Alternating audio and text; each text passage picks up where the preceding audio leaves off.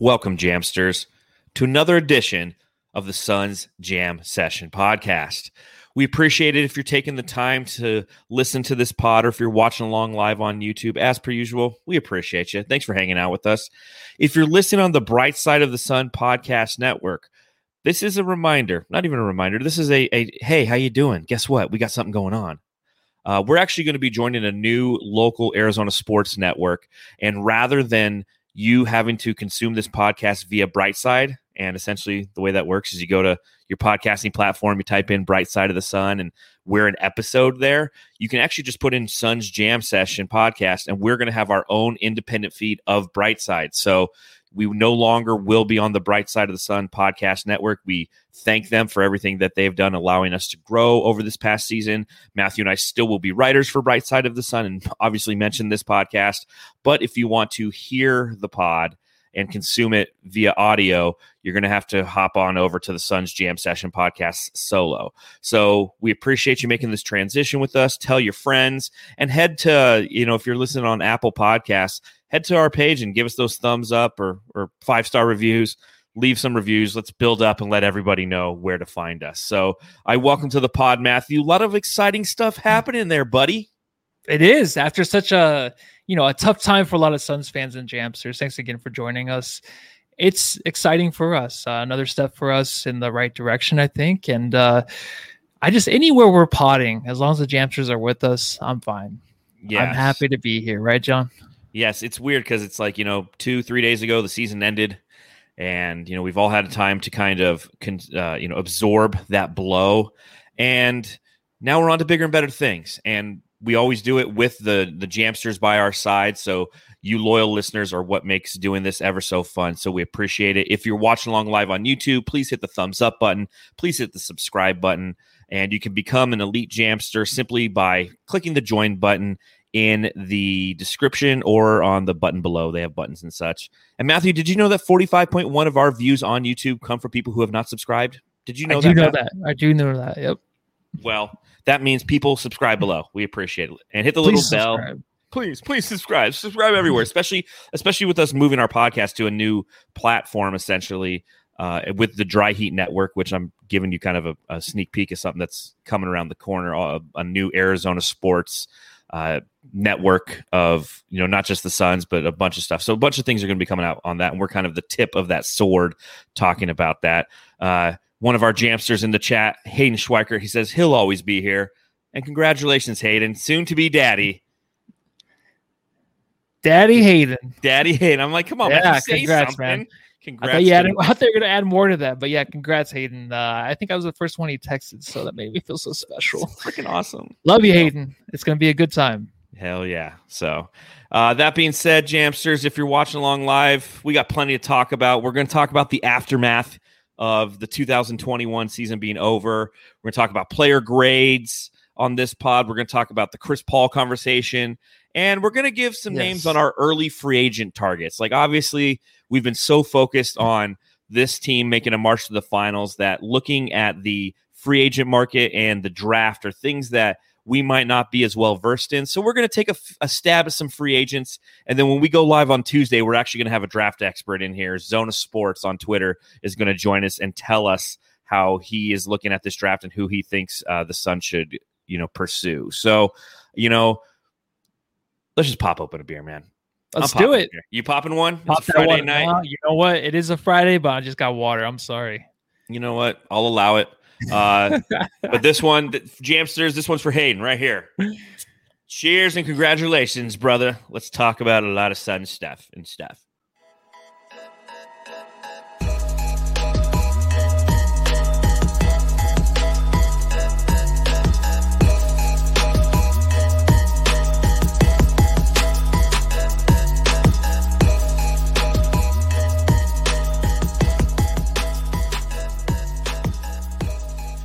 The 2020 2021 season is officially behind us. You know, we can sit here and talk about how we're feeling, what's going on, how we're doing mentally. But I'll ask you this question to start, Matthew. Are you listening to any other podcasts yet? Basketball podcasts? Mm-hmm. Yes. I just So you're started. back on?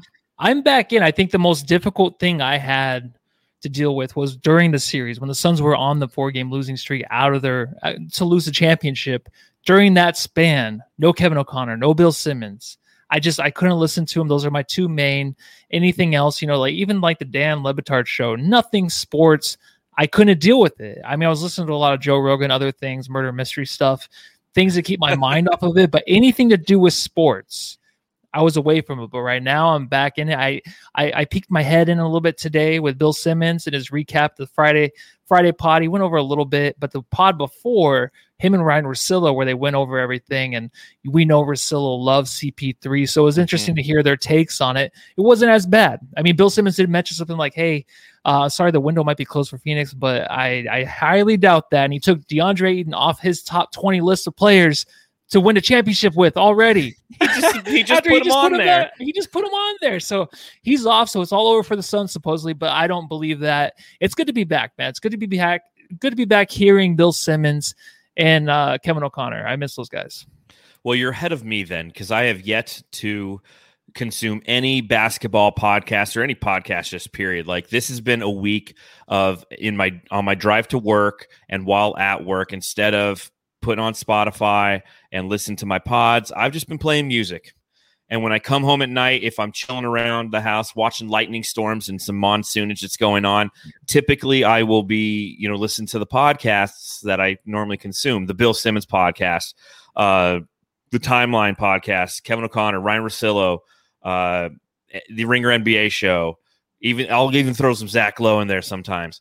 I haven't consumed any of that this week. I've just totally turned off to sports right now. It's literally been like, come home. I'm watching some Curb Your Enthusiasm. Um, I picked back up The, the Wire. Uh, no, I'm we Shan and I are started at the very beginning. Good. Yeah, Great I love show. it. It's so the good. Last season was the best season, so I'm just saying it gets wait. better. All but right. that's that's it, it, Well, and it starts out great. And like I've picked up The Wire again. I never finished all five seasons of The Wire, good. so I'm watching a little bit of that. So I'm just consuming different content for a while, and that's kind of how I've been absorbing this you know it's a devastating loss for the Phoenix Suns. It sucks, and I'm still content with exactly what I said on this podcast. Once we finished, you know, I, am okay with it. I'm, I'm thankful for who this team is and what they've done. But at the same time, like I don't want to hear it from Bill Simmons yet. I don't want to hear it from anyone else. I don't want to. I, I'm just not there yet, and you know the olympics start tonight and i know that i'll slowly start to get back in kind of the groove of watching sport and i think the biggest part of that is having this podcast again and, and going you know what basketball never stops. It never does. It's a 365 coverage uh, extravaganza. It's one of the reasons you and I love doing this pod. It's because you know what, the season might be over, but boom, we've got a draft next week. Or a draft next week. We've got free agency in 10 days. We've got the Olympic basketball to talk about. We'll have summer camps. I mean, there's so much to talk about. So you can't sit around and do like four podcasts of of licking your wounds. And I think that as we record this one here, uh, this is kind of it. This is it on licking our wounds. Uh, I think that we should just talk about kind of some draft grades, uh, you know, or I'm sorry, uh, not draft grades, uh, uh, player grades for the team that we just saw play, and talk about how they performed this year, and and you know, just dish out some grades. We can be like teachers today. Mm-hmm yeah, I, I enjoy that more than what Booker has to do when he has to get on a plane with Middleton and Jrue Holiday to go to Tokyo. But you know, I mean, all these players, they're just one big family, a lot of them, right? I mean, these teams just separate them for the time being. But after it's all said and done, I feel like they're friends. But that would suck though to have to ride with those yes. two dudes after just losing the championship. So I'd rather be here with you and the Jamsters talking about some grades. Shout out to Coda Kid in the chat. He's watching Sopranos again. Great call that's a perfect like I just don't want to think about sports kind of uh show to watch. That's it's the best. It really is. Uh Breaking Bad too. That's another one. Like all these mm-hmm. shows that are uh, so so good. But you know what? We're not here to talk about the shows. We're Phoenix Suns fans. So what we're gonna do is we're gonna actually dish out player grades for the last season. And I got to ask you, Matthew, what is your criteria for your grading structure as we bring up different members of the team this past season? It's a finals grade. It's a grade where you know you're you're graded upon the final test. And I think the final test, of course, was the finals. Okay. So it makes sense. But then a lot of these players didn't play in the finals. A lot of yes. them we saw over time. So I will still base it off of that. But during the season, for the bench players, mostly get their grades. In the finals is where I will really give you the the overall grade. What about you? Okay, okay. Uh, shout out to Saul. Saul Bookman's in the chat. He says he's rewatched Brooklyn Nine Nine. Matthew, we love that show, don't we? I do, yeah. I don't like the new stuff, but the old no, but the old stuff really is good. really good. yeah, yeah. And then uh, Men Ken Kenny says Metallica and Queen at the gym on the AirPods right now instead of uh, podcast. So it's Love funny how we, AirPods. it's funny how we yeah you got AirPods now yeah, yeah, welcome aboard iPhone I'm a new person, man. I'm, I I, feel you, good. Nothing's Oh. holding me back, man. Oh, that's fantastic. It's it's it's Yeah. interesting how we all process this defeat that we've gone through. Uh, as for grades, I'm using the how they played this season it's in its totality compared to my expectations entering the season as my grading system. oh, Okay, cool. so as we go through these different players, that's kind of my baseline. So you're using kind of the finals as a baseline. So you're really going to be using the recency bias grade structure, and I'm going to be doing the how they played compared to my expectations entering the season grading system. So that's where we're coming from, Jamsters. In case you're wondering, and let's just start. You know, start from the bottom. Now we're here. Let's start with Hi, Ty-Shon Alexander. Okay, that's who this guy is right here. Yeah, yeah. That's him. So, Ty-Shon, what grade do you give Ty-Shon Alexander for his 2020 2021 season? Should we do this? Sorry, one. I there we go. There you go. Yeah. Um, I mean, before it kind of looked like he was hanging out with us a little bit, so it was kind of cool. But, um, you, you, your call. I mean, you're, you're the DJ too. You do whatever you want. Either either way, I like the close up, I like the far away. It, it doesn't bother me, man. But him, I, you have to give him, I don't know, a C, right? I was just thinking C just to be there. C's get degrees. You're in the NBA. You're you're pa- you're past enough to where you're with the big guys, right? You did just enough. You're still here. You're in the NBA. Uh, you were on the team in the locker room, never playing a minute. Um, but I just have to give him a C just because he had no control over whether or not he can play or not. A lot of these, none of the rookies, are obviously for the Suns, even played in a minute. Really, I think Jalen Smith had a few playoff minutes, but him, I just have to give him a C, dude. I just, I don't want to give him like a D or a B. A B's too much. I'm gonna do it. I'm gonna do a C. What do you think, man? Yeah, I mean, I'll go through what some of the Jamsters are saying. You have Fabio in the chat says, Who? Kenneth Payne says, Hey, uh, he made a three against the Spurs. Men Kenny, uh, Men Ken Kenny says, uh, Ty-Shon NA. uh, in- in- incomplete, and so does Coda Kid says NA. You know, I'll give him again. This is based on my expectations coming into the season. I'll give him a C as well. He was average relative to my expectations. I didn't think he'd get much playing time. He didn't. He looked okay in the in a little bit of the playing time that he did play. Nothing truly uh, or really to be overly impressed. I'll give him a wet willy here. All right, let's go down the line. All right. Jalen Smith. Okay, I'll start with this one. We'll just go back and forth Okay. that way. yeah, yeah. Um, I'm going to give Jalen Smith a D minus relative to my Hmm. expectations. I think that in the preseason, when you and I uh, were looking at the Suns and we were seeing him play, we were really excited. If you go onto our YouTube channel, you'll see we we had a breakdown where we broke down his minutes against the Jazz and the Lakers in preseason, and I really think that we were kind of excited that hey, you know, this kid's big. He's got he's got a lot of growing to do, uh, both out and in his game. But we were looking forward to seeing some semblance of progress this season, which we didn't see at all. Lost on defense a lot, didn't get a lot of opportunity, and when he did, he just looked like somebody who, you know, understandably so, underperformed. We've talked about it at nauseum in the past. He's somebody who didn't get a a, a a summer league. He didn't get a true preseason. Didn't have an opportunity to really develop, and just was kind of thrown into the mix. And my hope is moving forward, he could be somebody who is a factor for this team. Uh, but I'm going to actually write a piece on Brightside on why I think he should be traded. So oh, you know, and, and Kenneth Payne says I love sticks in the chat. yeah. Uh, you know, Kenny gives him a C. You know, and I get it. We all have a, a fondness for sticks for a lot of the same reasons that that we did for Cameron Johnson. We wanted we want James Jones to be right with this pick. But the most disappointing thing is when Dario Saric went out in the NBA Finals, Monty Williams couldn't even touch this guy, and this should have been the guy. Who could have come in Mhm. if he had been developed properly and was old enough. He would have been the ideal guy to come in and and pick up some of those minutes, but he just wasn't ready. And you have to think if Monty Williams isn't going to give this guy any chance, how applicable is it going to is he going to be moving forward? So again, D minus for me for sticks, and a D from Joe Cush in the chat. Matthew? Man, you you know a D minus in a trade. Wow, what a season by Jalen Smith and, and a wet Willie. I don't think these players enjoy that, John. But um, I honestly, I I'm gonna say that I'm gonna give him a C. Okay, And the only reason is he did start out terrible, but you have to there's a couple factors in this, right? I mean, his his off season, no off season, coming in, playing on a team that eventually is going to go to the championship. You have to perform, right? In order for you had to perform, even though like players like uh, you know, uh E'Twaun Moore would a few times in a few games, Jevon Carter would come in. You can count on these guys. They still didn't get minutes in the playoffs or in the finals. But Jalen Smith, I feel like that's a lot to ask for him to come into the finals and even do anything. I maybe maybe that would have hurt him more in his future than it would have helped him. You know what I mean? Maybe throw him out Yeah. trial by fire. Maybe that's the thing that would have helped him. But I think he just needs an off season, and it, it's it's kind of it's a weird situation for the Suns with this guy because he he has an opportunity to stay with the team, develop, maybe be that guy that can back up Da and back up Cameron Johnson next season, but we don't know. And that's like kind of like risks that the Suns are not really going to take, right? They want to have a for sure guy. So trading him, you might be right.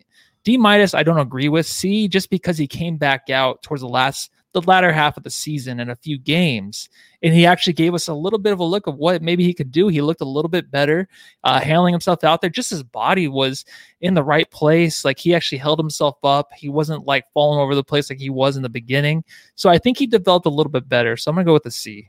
understandable. And you know, you see a lot of the people in the chat. They're saying, "Hey, you know, let's see how he does in summer league." And I'll tell you, if the Suns don't Yeah. trade him, which I don't think the Suns will trade him, and and I'll get into it maybe a little bit later. Yeah, I'll, I'll talk a little bit about it right now. One of the only reasons I think that Jalen Smith, and this is the angle I'm going to come from on Brightside, one of the reasons you do trade Jalen Smith is because of his contract. It's $4 million a year, and you look at our cap space this offseason, we're not going to have a lot of it. When you have Chris Paul, Devin Booker, DeAndre Ayton, Mikal Bridges, you know, and the latter of two who are going to be available for extensions, you really start to eat up a bunch of cap space. And it's a lot of those lower level guys who can provide an impact. And he didn't provide an impact. Kenneth says in the chat, he says he checks a lot of boxes boxes for us if he can figure out. So I think that's probably one of the most exciting things about summer league is watching Jalen Smith actually get a summer league this season to see how he truly does impact this team and if he does have the ability to just learn how to play defense because he is like Bambi on ice skates when it comes to defense. So uh, D minus for me, a C for Matthew. Matthew's two for two for the, with the C's. We're going to pass it on to E'Twaun Moore, hanging out with E'Twaun. What do you give him for his grade last season, Matthew? Um, this one I'm gonna do a C plus, and the only reason is because the game winner gave him that plus at the end of the season. That game winning shot was really nice, Against but the Spurs? y- yes, the last game of the season. So Yeah. What he what he was and what we really thought he was going to be is two different things. I think the locker room guy was there, right? You got the guy who was, I guess, I mean, we're not in there, but you can kind of tell he's a good locker room guy from interviews we did with the teams he was before. So we knew that coming in, and I, I feel like he was. I feel like he was a guy that was quiet. He wouldn't make a fuss of anything. He he didn't play a lot this year, but when he came in, he was a little bit of a factor. He did a lot more than what I thought he would do. Um, but going into the playoffs, you can rely on him. It's not a guy you can go any further with than the regular season. And it's kind of like meaningless games, right? The meaningless minutes. And but he did perform at some time. Sometimes he would, but he was just a little inconsistent a few times here and there. But I just I'm gonna do C plus just because I think what we got from him was something that every team's gonna have in the future with him. You know, it's like if we do trade him, if he's on another team next year, it's like we'll we'll tell that podcasting station like, oh, dude, he was great. You know, what I heard was great locker room guy. Uh, when he came in, he he was uh, sometimes he could help a team win, sometimes he couldn't. But that's what you're gonna get from a bench role player. But uh, C plus, I think the plus is just of course because of the game winning shot, man. That's a really these these are hard to, to talk it. about because they don't play a lot. So I'm I'm Well, really, exactly. really We're starting from the bottom. something. We're starting from the I'm bottom. cert- I'm like yeah, I am drowning right now. I'm trying to find my way up to the surface too with these guys. Well, so were these guys when it comes to being on the bench. You know, they were drowning trying to get some playing time, and that's why it's tough to grade these guys. And a lot of the the listeners in the chat are saying, you know what, he's a C, he's a C plus, he's a C minus, and I'm right Mhm. along there too. I'll give him a C as well because again, relative to my expectations for the season, he did exactly what I thought he would be. He's a guy who had a couple spot starts. Had an opportunity to just be a, a veteran guy on a team of young players who serviced this team the way that he should. Uh, he he's two and zero in the playoffs as a starter. You know, when Chris Paul was out against the Clippers, True. he really didn't Yeah. have an impact on the game, but he was still a starter. So I think you know, again, just relative to how he, I expected his season to go, bought back into the bench guy. I think that he did what he was supposed to do. I'd be interested to see if he is somebody that the Suns look to bring back next year because he's one of those veteran minimum guys. So, you know, another guy who's very similar, but I think uh, had much more of an impact is Langston Galloway. And I think my player grade for him is probably a B, and it had potential to be in like an A minus if Monty just would pull the trigger on him a little bit more throughout the season. That was the challenge. When it, when he played, I always enjoyed his his moments. I enjoyed having him on this team. I think that he was a firecracker and he was ready to go off at any time. It's just that Monty Williams didn't light that piece of dynamite often enough to allow him to actually explode on the court. We didn't see him in the playoffs, unfortunately, and I think that that's something that if you know you go back and you look at some of those minutes, you try to see if there's any way we can get some Langston minutes in there when we need a little bit more offense, and especially when you go back against the Lakers and the Clippers, where we had a couple games where there were second quarters that were devoid of points. Put Langston there, let him jack up a couple shots, see see what he does. Mhm. Uh, again, another guy I really hope that we have on this team next year. But I'm gonna I'm gonna give him a B minus, uh, knowing that he probably could have been a an A, at least an A minus. I loved him. I loved having him on this team. A lot of people in the chat are giving him a B minus as well. Matthew, what are you rocking for? Yeah, I agree with a lot that you were saying, man. I think, but I'm going to go with the B. And it's because when he did come in, I can only count maybe a handful of times where he wasn't really productive this season, but he played a lot during the season coming off the bench. But then when we went through those lulls where it's like, where is he? Like, what did he do to stay on the bench? Why is he not coming out just to help us, you know, like a Eddie House kind of mentality where he'd Mhm. come out and get us back into a game? It's insane to where, you know, if Monty goes back to look at the season, not even the finals, like, what could I have done better? That's just one thing. Him and we'll talk about Jevon Carter later. It's like bring these guys in more. I know you want kind of like a set rotation, but when things are getting mucky and just nasty and these guys aren't finding a rhythm out there, he's the perfect guy to throw in there. And he was so good. I feel like it just being really pesky on defense in a in a smaller way than what Jevon would bring, but just getting rebounds, doing the little things out there, just to the point to where it was very noticeable, you know, and you don't expect that from him. You just you expect a knockdown shooter. And he was that. I mean, he should have got more playing time, but he he definitely was someone where before he joined the Suns, I'm like, I don't know what to expect. And we got a lot out of him, but I, maybe that's the coaching too. That's Monty. That's that's the whole coaching staff that really helped him come into the games and be prepared, whether or not he got called upon or not. you know, Langston, if you look at his statistics this year, when it comes to minutes, he was 14th in the in on the team with 11 minutes averaged. But if you look at his per 36 numbers, he was fifth or he was uh, eighth with 15.6 points per game per 36. Wow. So again, that that Wow, just kind of shows you that this guy is somebody who uh, somebody just said in the chat that he's going to be playing somewhere else next year. Uh, yeah, Probably. Ke- Kenny says he says Sir Langston will be playing elsewhere, and I agree with that. I think that when you're looking to try to construct this roster going into next season, I think that he played well enough to where other teams are going to, you know, maybe offer him a little bit more money. So unless he absolutely loves the culture here, he's probably going to be somewhere else, and he's going to go to a good team, and he's going to be a contributor. And he did that for this team when it was needed. I just feel like, you know, especially during the regular season, like he should have got more minutes. I'll never forget that game against Detroit where he had like 14 or 17 points in the first half, and he did, he played like two minutes in the second half, and we ended up losing the game. Uh, and I was just I was so so frustrated, Monty, at that decision. So uh, next up, Abdel Nader, the Tornator, Darth Nader himself, tsunami. Uh, or pyramid poppy. I'm sorry, Pyramid Poppy. Yeah. pyramid Close poppy. one there, man. What grade do you give the popster? Oh well, he's he. Speaking of Monty, he's Monty's guy, right? If he's available, if he's healthy, he is in. He's playing 48 minutes a game. He, I'll give him a B minus, and the minus really is just the the the effort leading up to the failure at the rim. We saw that a lot yes. this year, to where he almost could finish any play. He looked like a superstar sometimes getting to the rim, but he just could not finish but the effort was there. Defensively, he was long, and I always thought he was Devin Booker because they looked the same from far away. So I always thought it was Booker, but it wasn't because I'm like, oh, this guy is actually like playing some decent defense out there, and he would. But then when he first joined the team and he was playing like a few minutes here and there, I'm like, he seems kind of out of place. He kind of gathered himself as the season went along. And it, it always became a question. It's like, why are we playing Nader? Where's Langston Galloway? Where's Jevon Carter? Why don't we play these guys? It's because it's Monty's guy, man. He believed in him. I think he saw something in him. If he didn't get hurt and it wasn't able to play really a lot in the postseason, maybe he would have been a factor to help them not win a championship, but be more of a contributing factor on the defensive end and getting to the lane. Maybe he could have finished those layups, finish at the rim towards the end, but uh, we didn't really get to see that too much. So I'm just going to go B minus. So if you look at performance and availability, like he gets like a D minus because he wasn't consistent. He didn't play a lot because of injuries.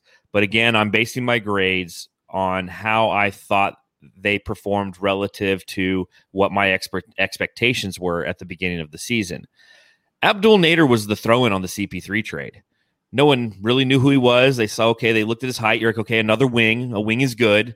Uh, I don't remember him much from playing with Oklahoma City. So I didn't have very many expectations for him.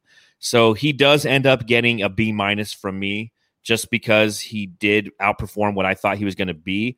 He had one great game, which was literally the night that I had wrote a, a, whole piece on Brightside about how the team needs to play like Nader, not relative necessarily mm-hmm. to his uh, actual performance, but his hustle, his willingness to try to take the ball to the rim his, his he wanted to be aggressive, and especially at a time in which the Phoenix Suns weren't getting to the line at all, he was at least trying to get to the line.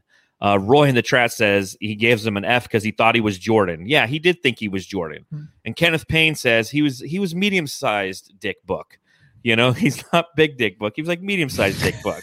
Uh, but so for those reasons, I'll give him a B minus. But you know, Abdel Nader, another guy who I'm I'll be interested to see what happens this upcoming offseason that's going to be coming fast and furious.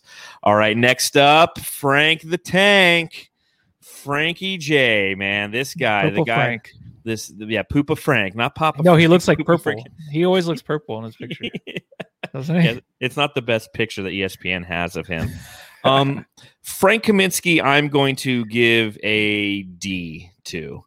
Uh, he's somebody, and, and and this is again expectations. Uh, I really thought that he was going to play a better part for this team. And granted, I know there there was that stretch where he started 11 games and the Suns went like 11 0 or 10 and 1 right after that 8 and 8 run to start the season. But after that, he was really a non-factor the rest of the season. I thought that he could be. And you got to remember, Frank Kaminsky, coming out of college, is a National Player of the Year from the University of Wisconsin. And essentially, he became an outside shooter who doesn't play physical or rebound. And I was really hoping that we would see a little bit more of that, especially after we got rid of the likes of Damian Jones. We needed him to. We needed some semblance of size to come from Frank. He continued to play around the perimeter you know, obviously, game six of the NBA Finals, he had six points in seven minutes and was looking like, oh, hey, this could be the answer, but it's never the answer. Frank Kaminsky was never the answer. Uh, so for that reason, he gets the old D minus from a guy. All right, man. I'm gonna go uh, C, and it's because I got, I'm, I'm I'm opposite. When he came back to the Suns, I just liked him because he was Frank the Tank, you know. And uh, Kenneth Payne put it in the trap per- chat perfectly. Yeah, I hate him and but I love him sometimes. And that's exactly the way I was, you know. He's like the no no yes guy, but it's just mm-hmm. like no no no no no no no no and then yes like one percent of the time. But he did play pretty good in the last game for the Suns in the finals. Maybe that's something Monty should have done more. Who knows? Who cares really about that? I honestly I just think that he he brought some he brought some character to the team for sure. Uh, I think that's what you get with him uh, in the locker room, and I think that also when he was on the floor, it's always like, well, we have no size, so you got to play Frank. So it's like not really a whole lot of options there for the Sun. so you have to play him for sure. And he, sometimes I loved him, dude, and he would hit the big shots, or he would just make a stupid play, kind of like a, a better Dario at sometimes. But most of the time, just nothing really there. But I didn't really expect much, so I'm gonna give him a C, man. I'm gonna give him a wet willy. Take that, Frankie.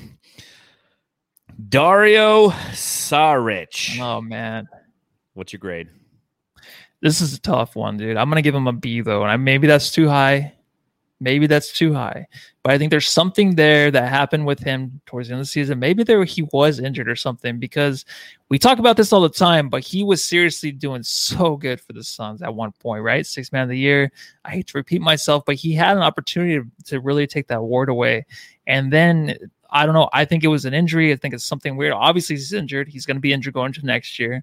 And that sucks for him, but it just, he kind of fell off a cliff. But when he was good, the the Suns team was playing fantastic together, man. He was a connector. He was someone that really brought the second team together. Him and CP3 had a connection that that Ayton didn't have with them. You know what I mean?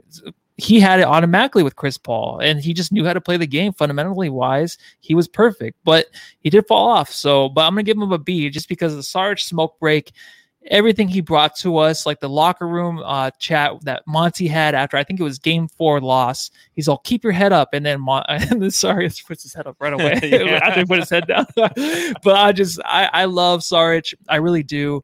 I think he will still have a good career in the NBA, and I think he'll probably he'll still be a Sun next year. But I'm gonna give him a B. Well, he, he has to be a Sun next year because he has to we. Can't, we can't trade that because his contract, he's got yeah. a nine million dollar contract for the next two years. He's got a blown ACL, so we won't even see him till the next spring. so unless somebody wants to trade for literally nothing, Dario's on the team. Uh, mm-hmm. and I know I messed that up, and I apologize. Uh, a guy with his own segment has to get an A, right? Wrong. I'm going to give him a D. Whoa, really, a lot yeah. of D's going out for a championship well, contender, my well, man. Uh, but, well, we're about to we're, we're, about to get into the A's and the reason why they're yeah. A's because again, this is relative to how I thought they'd be at the beginning of the season, and I think that Dario, I had a lot of high expectations for him. We all did. We, we were did. We talked about how the key to success for the Suns this year, especially with Dario Saric, is his willingness to accept his role and become a six man candidate to be the guy who didn't need to be the starter like he was for the previous season when the team didn't make the playoffs. Dario Saric was our starting power forward. So he accepted his role. He came, he played, and he didn't play well a lot to the point where he did have his own segment because it was a smoke break. Because when he would come on the court, it looked like he was, you know, had, was huffing and puffing and pounding Marlboro Reds and didn't know where he was at and discombobulated leather jackets and such. You know, so he's somebody who I had high expectations for. I still love Dario, but I just didn't think that he he lived up to them in any way, shape, or form.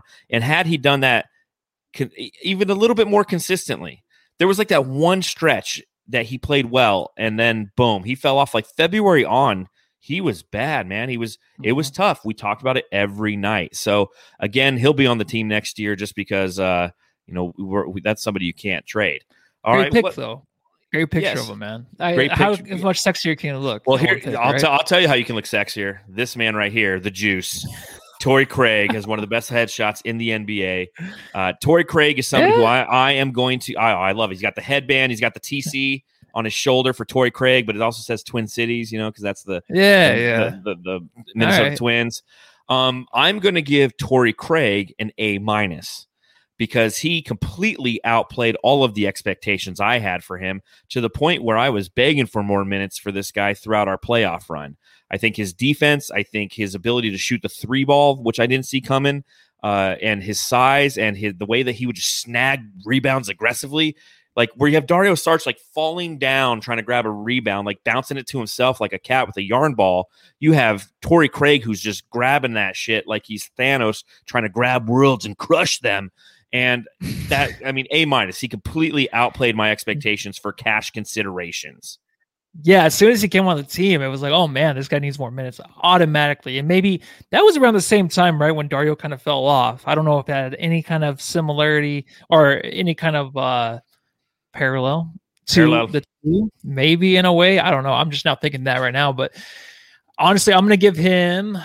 I, I was gonna say a B minus, but I'm gonna say a B plus, and because of his play, his rebounding, like you said, but the confidence the guy had really in any situation, if it was a three, if it was just a good look, a good pass to him, and he's set up and ready to shoot the three, he'll throw it up there. The guy had a lot of confidence, and he would come in and those the crashing the rebounds is something that you know we haven't seen on this team in forever. A guy that actually goes up and just wants the ball, wants every rebound. That was this guy.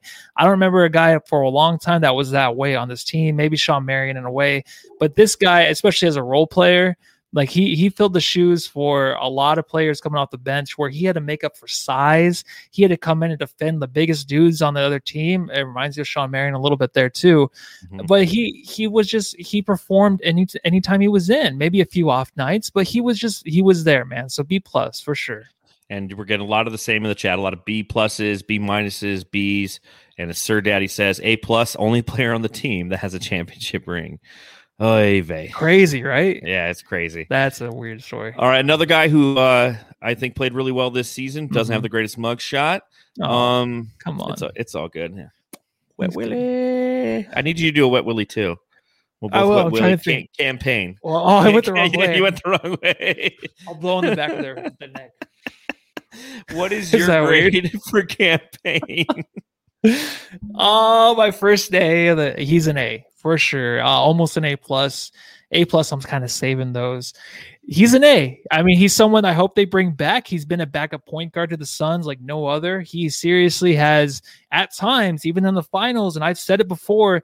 He was playing so good with the first team. And sometimes I'm just like, was CP3 have to come back in with the way he was playing in the series sometimes? So uh, he he filled some big roles or some big shoes at some times, and the way he played with the first unit, the second unit, it didn't matter. When he came in, he knew what he wanted to do. The only thing that was bad that doesn't give him the plus is he would always have those layups. The first the first layup of the game for him was always a bad layup. It would get swatted out of there, or something just to test the rim. But then he would come back, hit some big threes, get to the rim, and just do up and under, whatever he needed to do to get past the big guy. And he was more of a playmaker than I thought he would be. I, I he's a guy the first guy on this list where I just truly hope he comes back to the Suns because he did a lot for this team. Yeah, I think that he's an A without a doubt. Just a solid A, no A minus, no A plus, just a straight A. Because again, going into the season, one of our biggest concerns with this team was who was going to be the backup to CP3. I think a lot of our expectations were that Chris Paul was not going to play a ton of minutes this year. He's older. He was going to have to take some more rest. None of that really happened. And I think that was almost a detriment to how the roster was built out, uh, seeing as we carried so many guards on this team. Um, And I think that, oh, ding. You Oh, gee, oh, sorry. Yeah. Ding, that's, deaf. that's correct. Uh, but I think that that's uh, you know Cameron Payne lived up and took away a lot of those minutes from a lot of other players with his play. You couple that with Chris Paul's health throughout the season, and but he but he earned them. He took them all away, and I think that uh, you know definitely an A for this guy without a doubt. Do you know what I realize as I'm going through here? There's one player whose mug I didn't forget. I forgot to put on here. Oh, poop. It's we'll talk about him right now. I'll just put put put a banner up, I guess, because I don't have an actual graphic for it, and I'm just a bad person for for doing that. And you know, I hope he's not watching. He's a huge fan of the show. Um, but that's Jevon Carter. I don't have Jevon Carter's mug on here. I just realized that. I already mentioned him twice too. Yeah, I was, I was thinking, I'm like, I don't have Jevon. Uh, but what grade do you give Jevon Carter? Well, I just I just talked about what uh, Cam Payne, so I'll talk about Jevon Yeah. Carter. Jevon Carter uh, is a C for me. He did exactly what I expected him to do this season. Again, not a lot of minutes, and I, you know, for the reasons I just mentioned, CP3 was healthy, healthy, and Cam Payne played out of his mind to the point of where he, you know, he gets an A grade from both of us. So unfortunately, he didn't have an opportunity to play, but when he did, he played with the same tenacity, the same defense, and you know, could shoot the ball. Uh, yeah, I'll, I'll go with Blaze Megatron. We'll give we'll give him a C plus. Yep. You know, we'll give him a C Yep. plus. What do you think? Yeah, I was gonna say C plus. I was gonna say Blaze is right. I think it's because the plus comes from you know you get the C as a base, and then the plus comes from just remaining on the bench and never playing, and you just being okay with that because there's a lot of times we even said it in the finals and the the whole playoffs the, the whole playoff run where we're looking for him a lot more you know especially when the team was struggling on defense even guard Jrue Holiday. Like hey throw him out there. But then I think we're just so deep into it with Monty's rotation it's like you don't really want to do anything different right now just see how this plays out. It played out in a loss of course but I don't think it had anything to do with playing him or not but when he did come in he was absolutely the guy that you you would see playing the great defense and he was a guy that uh, coming into the season, I was thinking him. I don't want to talk about it. He he's. A, I know you were so high on Jevon Carter. I, I, I, really was, and I, I got fooled into it. There's a few and things. Cam Payne's the know? one who ended up performing like you thought Jevon would. Yes, exactly. Which is so weird. And I wanted to see more of them playing together, and it never really happened as much as I wanted to in crucial moments this season. But he he he gets a C plus because he a lot of these guys on the bench, like you just if you're not playing, but then when you come in and you contribute the way that he would, it's crazy for him not to get as many minutes as I thought he would. So um, I don't well, know. What's I, interesting about Jevon is you know he's a three point eight million dollar contract. So my expectation is he'll get traded this year because you can use that contract. You know, you, you take Jevon Carter and Jalen Smith together, and that becomes like an almost an eight million dollar contract and that yeah. could bring somebody else in. So again, you know, I don't know if he'll be on so quickly, just yeah, out the just, door. Just, you know, new like season, that. just like man. that. All right, I'm gonna bring up a guy. I'll let you know what you think about Cameron Johnson, Matthew, oh, your boy. That is my boy, and he's uh, the starting power forward for the Suns next year, man. And we're we were doing the Ayton watch, you know, last this last year. I think we need to do a Cam Johnson watch, it's a Cam watch, okay. because he's going to get a lot of attention, I think, from us next year. Um, I give him an A. I give him an absolute A. Uh, he went through a stretch where he did hurt his wrist, and it cost the Suns just for his minutes because he could not make one three. Other than that, the improvement he made, even in the finals, to get the attention of anybody that's watching the finals, the media, ESPN, they were mentioning his name. That's big, even though I don't believe in any of that. You know what I mean? This guy doesn't need that. He already has a conference. He's the oldest young guy on the team but he his, he he knows his role. He's he's developing a real inside game. I think that he can bring into next year. Hopefully, I know it's a short off season, but the three point shot looks even better, better than what he started the season with. And he's making a he's made a huge leap, and he did it in the best time during mm-hmm. the finals, dude, and even the playoffs. Like he was there, he would come in and contribute when he was healthy. Uh, just staying healthy is a big thing, but I think he looks healthy. He looked like he can really grasp himself.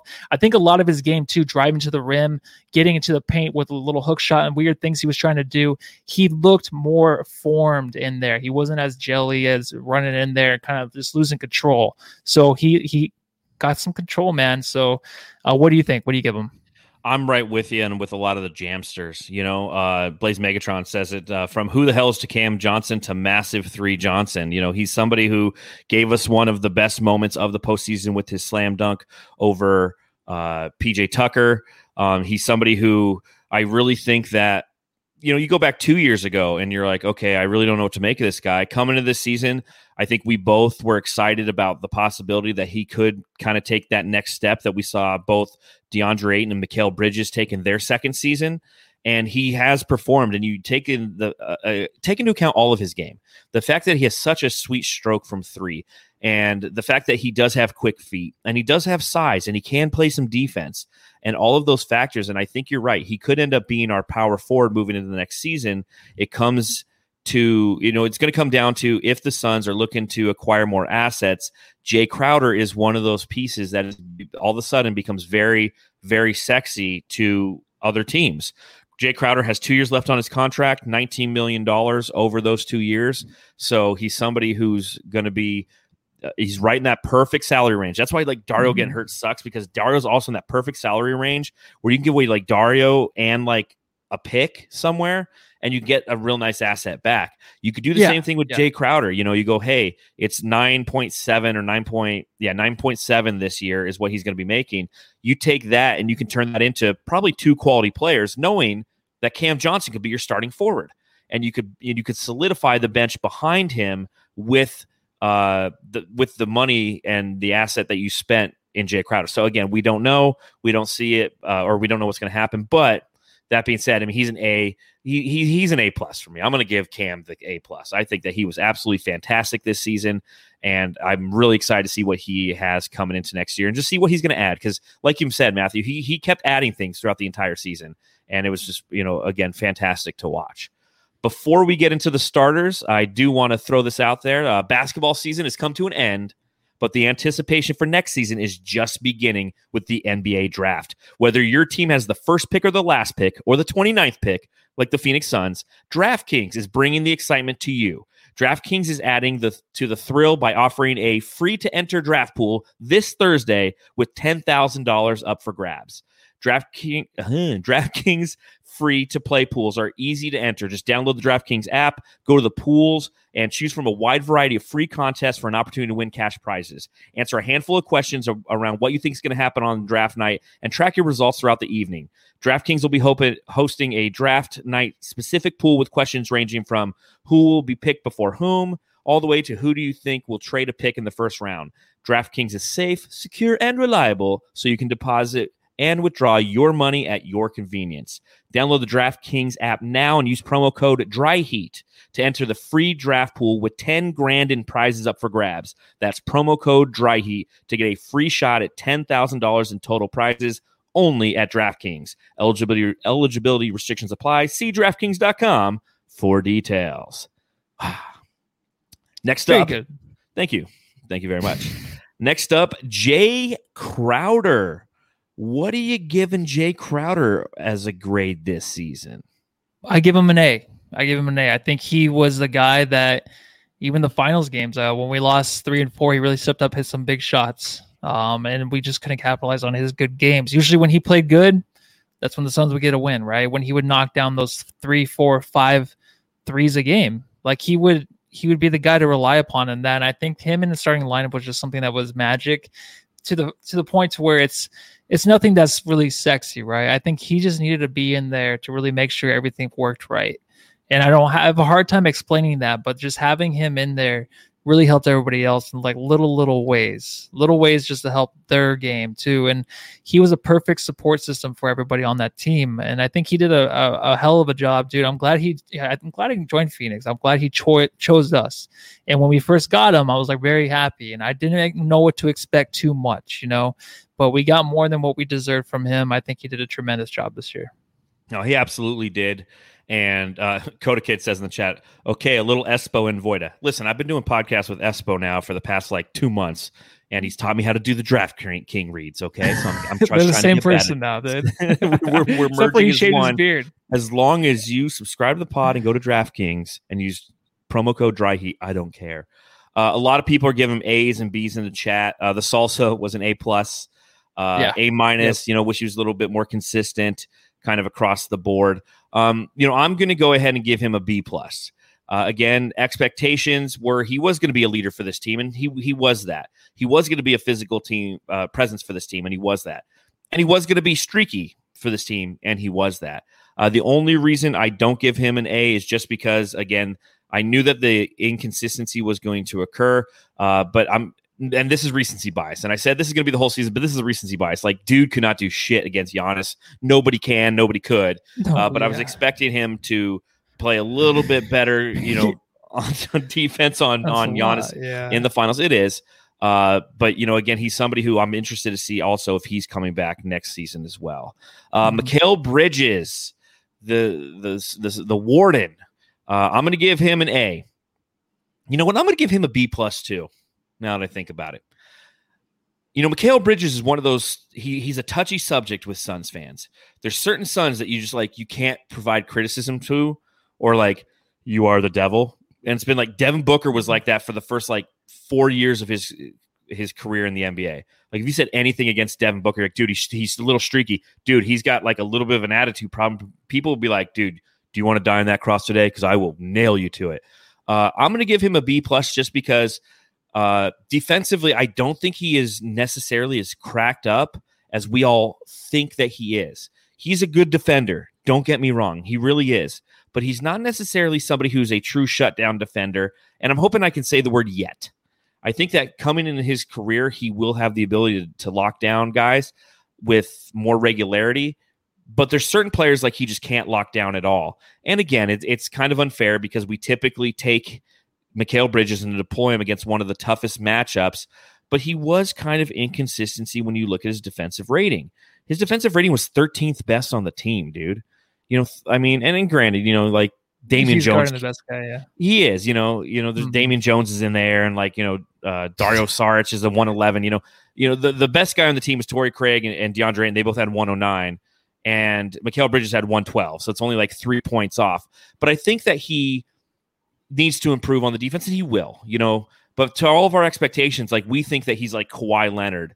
And he's just not there yet. He's got a long way to go. I am excited to see him kind of expand his offensive game but he is definitely the guy, the one guy who is a member of the starting five, who is the the invisible man. He's the guy who disappears for a quarter or two at a time, both on offense and defense. Am I wrong? Um, no, you're not, and I don't know if that's his fault or not. Uh, some of it should be, um, but some of it should not be because you have uh, players like Chris Paul and Devin Booker on there that are ball dominant. You're not going to have the only thing that Mikal Bridges really could do is catch and shoot, or um, maybe do a make a quick cut, you know, to the basket. He did that a few times, but even getting to the rim, he needs to work on that. I think the confidence getting to the rim, the pump fake three was always something we tried to jam down his throat, and he started to do it more, and he started to prove there. There was one time though during the season where he was, I feel like the the best player on the team, right? Like everyone was just like, I gotta get this guy's jersey.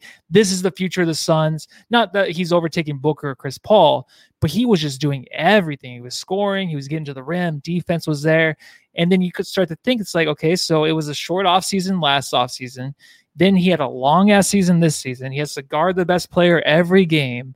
He needs to put some more muscle on his body. So there's just a lot of things that go into next year to where he will take the next step. And that's the beauty with these players is year Mhm. three, you know these players, right? By then you'll know them. We know he's going to be good. I think his ceiling, I don't know, but what he can bring into the next year is just improvements everywhere, and you know he's going to do that.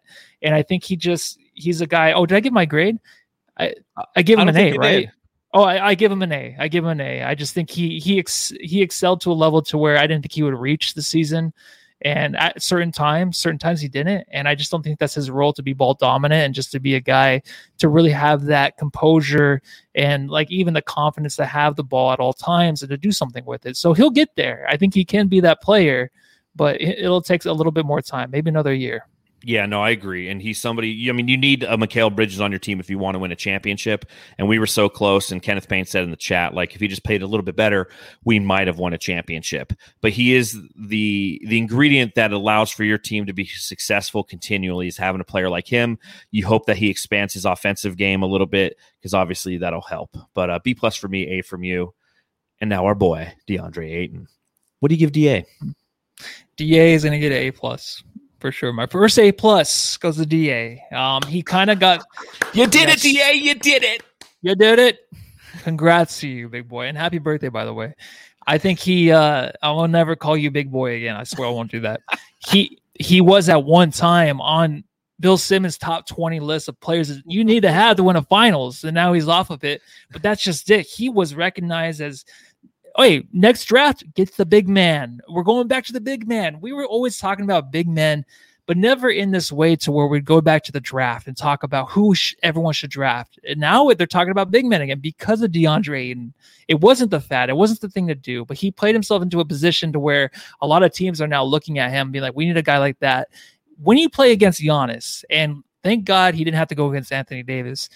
Those two players are superstars on another level, their own realm. They are just players that you cannot deal with when they're playing on the offensive end he did the best he could in the finals. There's not a whole lot you can ask from him when you're going one on one against him. Uh, offensively, of course, he needs to work on his inside game and all that, but he stepped up to the challenge in the playoffs and got us. He was going to be the MVP if if things worked out, you know, uh, of the finals, right? I mean, Book put up the big numbers and stuff, but for us to win, we needed him to be MVP. He wasn't able to do it because he had to go up against Giannis, but still an A plus effort this year, man. He did fantastic. Well, and again, as as, you mentioned, happy birthday to DeAndre, and he is now only 23 years old. So you know, ha- you know, which is though. crazy. You know, Congrats, everything that we're talking about is him as a 22 year old. Uh, I'm going to give him an A, and the only reason I don't give him a, a plus is because you know, I had high expectations for DA coming into this season already. And that's why we created Ayton Watch this past season because anytime he came short of those expectations, we would criticize them as fans do. That's what fans do. They're they're just going to sit and pick apart the team and see opportunities for them to get better and hope that they do because we knew the talent was there, but we needed to see the execution and the dedication to his craft. And we did see that that this season. We saw we we had front row seats to watching a guy grow into his own and then to take that next step in the playoffs. And the only reason, again, he doesn't get a plus for me is because I just don't think that he finished completely as dominant as I'd like him on the offensive end. Defensively, he was absolutely fantastic this season. What he did in the playoffs will always be remembered by Suns fans. It is nice to have that kind of run in the playoffs. So anytime anybody brings up the 2018 draft, you just point to that and you go, you know what? That's why we got DeAndre Ayton for that reason. And to your point, Matthew, now everybody's talking about drafting a big and it's because of the play of DeAndre Ayton and Giannis Antetokounmpo in the NBA Finals. So uh, again, a lot of A pluses. Walter Lazo gives him a B plus. Uh, here, you know, here's the question. Kenneth Payne brings it up. Do you sign him to the max, Matthew? Yes, absolutely. I'm glad you brought that up. Um, I say yes, and it's funny listening to the radio now because they lost. It's like, uh, maybe that's too much money. It's like, uh, you know what? You can throw the money his way because you have players on the team. Currently, Chris Paul. Hope to God he comes back. We'll talk about it in a little bit but Booker and the, the Monty, you have the right system around him to throw the money at him. If it was something like before, to where maybe he's putting up the stats if we're not winning, it's like, no, hold on, that's fine. If he averaged 14 points a game this year, but we still got to the finals because of him, because he was the X Factor, yes, he deserves the money. And it's just whether or not, you know, if he's going to be back in the gym soon or not, I'm pretty sure he would be, he will be with Chris Paul and Booker on his team. So I'm comfortable giving him the max. What do you I'm think, with, dude? I, I'm with it too. You know, you, you need to establish who this team's identity is moving forward for the next five years. And you already have Booker locked up for the next four. It's three or four. I forget what it is now. The time time marches on. So you have your shooting guard, right? And now you need mm-hmm. your big. You lock those two guys up as your max players. You have Chris Paul, who's going to be uh, a whole nother conversation. I know that I said at the beginning of this podcast we are going to do the player grades for the season. Then we're going to talk about Chris Paul. And then we're going to talk about mm-hmm. free agents. You know, Matthew, mm-hmm. we're going to take the we're going to save the Chris Paul conversation and the free agent conversation for the podcast that we'll do on Sunday night uh, because we're we've spent way too much time on this. But that being said, even though the monies are going to be hard this offseason and we're going to be stretched thin, you have to sign this dude to the max. And that was kind of the question coming into the season. Was it going to be Mikal or DA who are going to earn the max money? Ayton did it by showing that he truly is a unicorn esque type of player and how effective he was in the playoffs. He now knows, as Devin Booker said in the postgame after the finals, we know if we're playing a Tuesday night in Cleveland, how important that game is. And I think that Ayton's going to carry that same mentality. We're going to really see DeAndre Ayton grow into his own next year. He's probably the one person I am so excited to see moving into the next season because now he's seen his potential. And when you're playing against Cleveland on a Tuesday night, he can if he is locked in the way that he that Devin Booker and Chris Paul always are, he will dominate time and time again. So I think and agree with you that DeAndre Ayton is somebody that you have to sign to the max. Next up, Chris Paul, CP3. What grade do you give him? A plus for sure. Um, if I'm grading on the finals, I don't ever want to say it, but just the way he played in a few games is just not very good at all. But then again, you think about like even uh, you know this is the next step for the Suns. He's never been to the finals, so I know he's been in the league for 16 years but it hits people differently. I think you just have to understand that these guys, when you haven't been there and then you're getting older and you're like, maybe this is my last chance. And it, it's even more of an intense pressure on the guy. So, but for him to do what he did when he came in, I mean, I was all for getting him. I didn't care who he gave away. I wanted this guy. I wanted the salary. I wanted all of it because I knew it would be winning just getting to the playoffs. But getting the championship, he had a lot to do with that. He had almost all of it to do with that. Getting coming here because of Devin Booker, like he he truly turned turned Devin Booker into a leader, I feel like this year. And that's not really talked about a lot because Booker, where's the madness and the technicals and all of that? I feel like CP3 really had a hand in that to really develop him in that way. So I give him an A plus because of that. And just because, I mean, we wouldn't be here because without him. So you have to give it to him. This is my first A plus is is CP3. And it's not just because of what he did this season and got this team to the NBA finals, but it's what he did for this franchise moving forward. He showed everybody, hey, you can go to Phoenix and win. He showed everyone, hey, Phoenix is a culture where you can go there and you want to go there. And it's something that we're going to continue to see moving into this offseason for the next few years uh, moving forward is guys who actually want to make Phoenix a destination for free agents. Uh, you know, if, if they have trade opt outs and things that nature, like sign and trades, things that nature, like they're going to want to come to Phoenix. And it started with Chris Paul bringing that back. He's the guy who said, Hey, I can go to that team, I can help them win. And then he did so. And then he played out of his mind all season. Like I said, he's somebody who we thought would be probably play about 60 to 80% of the season. 60 is probably low. So 80 is a good guess. You know, before the season began, we're like, you know what? He's somebody who's going to be injured or need to take, you know, load management games. He didn't. He con- constantly and consistently played. He's the reason DeAndre Ayton became aggressive. He's somebody who Devin Booker uh, learned so much from on how to be clutch. And I think that, again, not just for what he did this season, but for what he's doing for this season, th- this team moving forward, he gets an A plus from me. Uh, real quick, Nathaniel in the in the chat, he says, "You guys talking about money like you the ones paying him. Max contracts ties franchise future with no flexibility." I'll disagree with that statement because in ba- basketball, like if you sign a guy for five years, doesn't mean you're going to have him for five years. Uh, Contracts don't mean shit. They don't mean shit in the NBA. This isn't baseball where they're signing guys for like 15 oh, years. Yeah. Just just see Anthony Davis's contract and how he was like, you know what, I'm not playing the last three years. What a, what, what a max contract does is develop loyalty with the players, and again says we have a culture where we're going to reward you for how you played mm-hmm. this season. And who else are you going to pay? Rudy got paid that much money that he has, and then yeah, honestly, Rudy, Rudy Gobert. Who else are you going to give the money to, man? You have a guy right in front of you. You got to give it to him. Exactly. The last guy that we'll talk about is Devin Armani Booker. This is my second A plus. Uh, again, you know, looking at how I perceived him prior to the season beginning, uh, he completely and utterly changed my narrative on him for forever and always. Uh, you know, I've always been somebody who's critical of Devin Booker, of his attitude, of his volume, of his uh, Booker ball mentality, of his, you know, like I'm just going to try to carry this team because in the past he had to, and this year he learned, and his his statistics were were low compared to years prior, but he he learned how to be a member of a team, and we saw in the playoffs who this guy is and the mentality that he has, that killer instinct, and he does so in a manner that I do nothing but have respect for everybody in the NBA wants to have a Devin Booker on their team unless they're playing him. And then they're just going to pick him apart because he's not on their team. And his performance this season uh, was absolutely fantastic. Big Dick Book, A plus for me. Mm, yeah, A plus. Um, mainly because you know we're talking about steps. Everyone skips eh, all those steps and whatever. But he he he skipped a step in the way to where when a player finally reaches the playoffs in a certain situation to where he has to lead his team, get over the hump, get to the finals he did that. I know he had help with Chris Paul. DeAndre played a big part of it, but there wasn't one game in the in the finals that he played where I'm like, what the f- are you doing, dude? You know what I mean? He just he's not that guy. He's gonna play to what the tempo of the, of the game is. He's gonna finish the way he finish the game he the way he wants to play it. You know, and he'll help his team while he's scoring a lot of points. Oh, what was that? What'd you try? I just knocked over my light. Oh oh, baby, you okay, baby? It's, it's okay.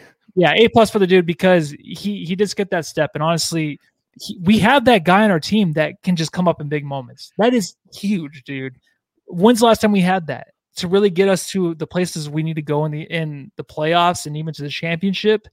We have him. He's here.